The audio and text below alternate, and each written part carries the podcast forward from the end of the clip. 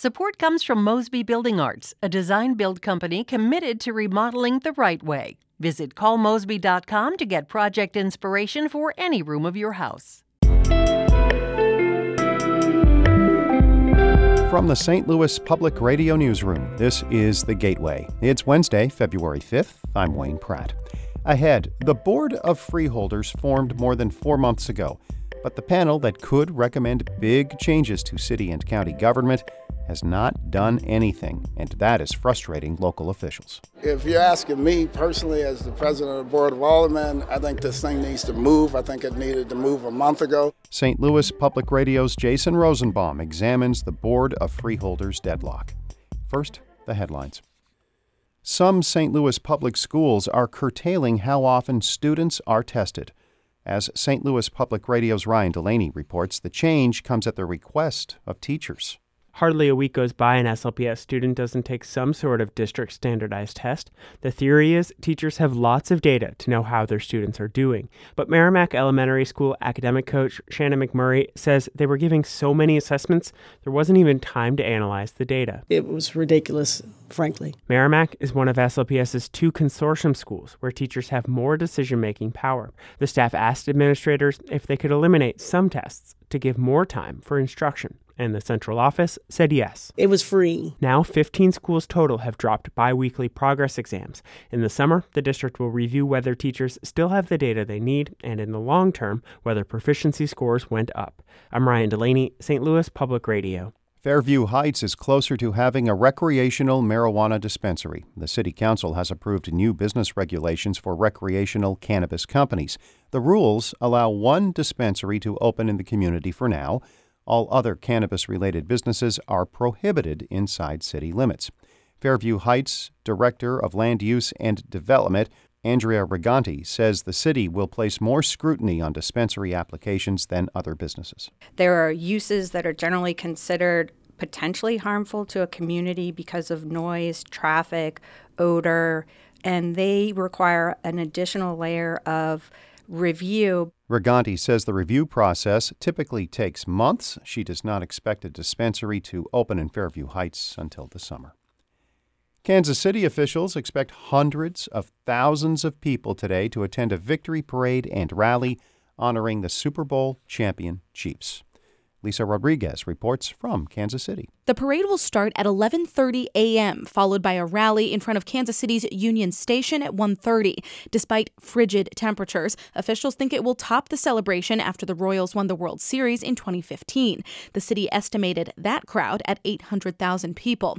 Christopher Guile owns a cafe along the parade route. He and his wife slept on cots at the restaurant and planned to open early to serve food and drinks to other people camped along the route. It's going to be a lot of energy.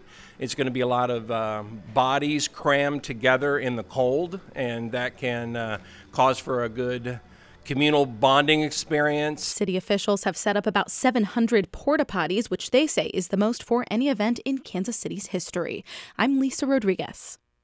Senators will vote today on the two articles of impeachment against President Donald Trump. St. Louis Public Radio will carry NPR's special coverage on our main on air signal starting at 3 this afternoon.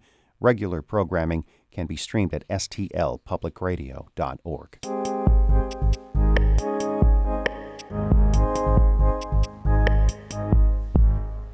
It has been more than four months since the launch of the Board of Freeholders, but the panel that could suggest big changes to St. Louis and St. Louis County government has not done anything.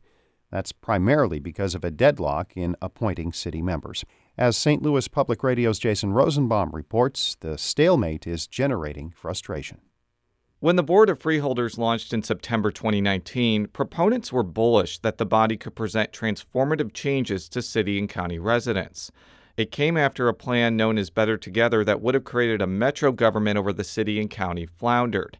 There's just one big problem. The St. Louis Board of Aldermen still has not approved St. Louis Mayor Lyda Krewson's nominees, blowing past a constitutionally mandated deadline. It's an outcome that's profoundly frustrated city leaders like St. Louis Board of Aldermen President Lewis Reed. If you're asking me personally, as the president of the Board of Aldermen, I think this thing needs to move. I think it needed to move a month ago. St. Louis's elected officials attribute the long, long delay to a multitude of factors. The biggest one is that aldermen did not like who St. Louis Mayor Lyda Krewson picked as freeholder nominees. Some members of the Black Caucus wanted more representation from North St. Louis, which Reed says is a vital concern.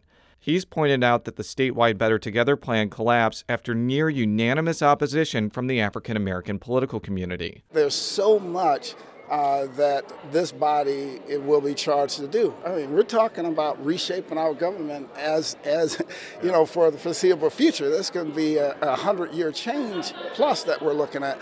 Uh, so certainly, it has to be done. It has to be done correctly. In response to aldermanic concerns, Krewson offered up new nominees, but that has not broken the deadlock. Because St. Louis is violating a constitutionally mandated timeline to approve freeholder nominees, it's entirely possible that the approved members of the board could hire attorneys that could sue the city. The board could also bring in expensive staffers to start work on a plan without city appointees. In either one of these scenarios, the city would have to pick up half the tab.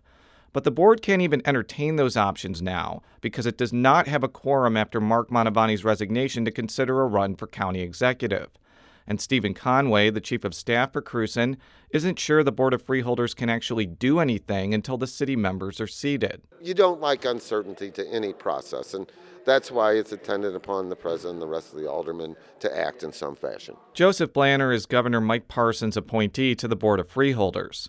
Once the city gets its act together, Blanner says the board will have to meet with attorneys about how much time is available to come up with a plan. I mean, if we take the position that we don't have any jurisdiction to act until everyone's seated, then then it would only make sense that the clock wouldn't start until everyone's seated. Some expect the final result of the freeholders process will be allowing voters to decide if the city of St. Louis should become a municipality within St. Louis County, similar to say Clayton or Florissant but various iterations of that proposal have failed over the past few decades.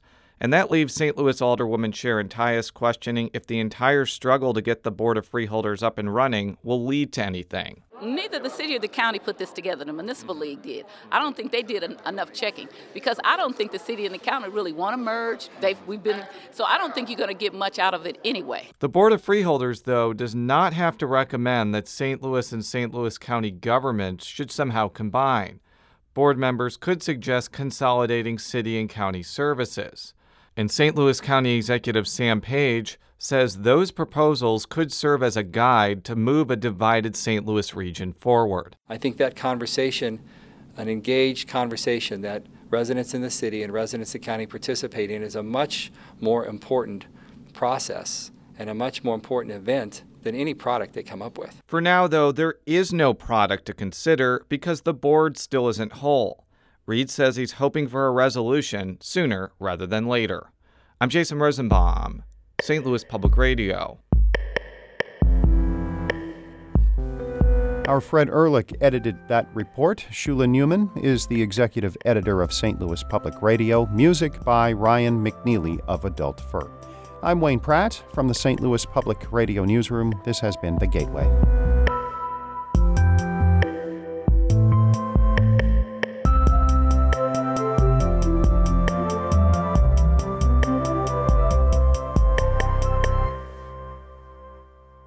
Support comes from Mosby Building Arts, a design build company committed to remodeling the right way. Visit callmosby.com to get project inspiration for any room of your house.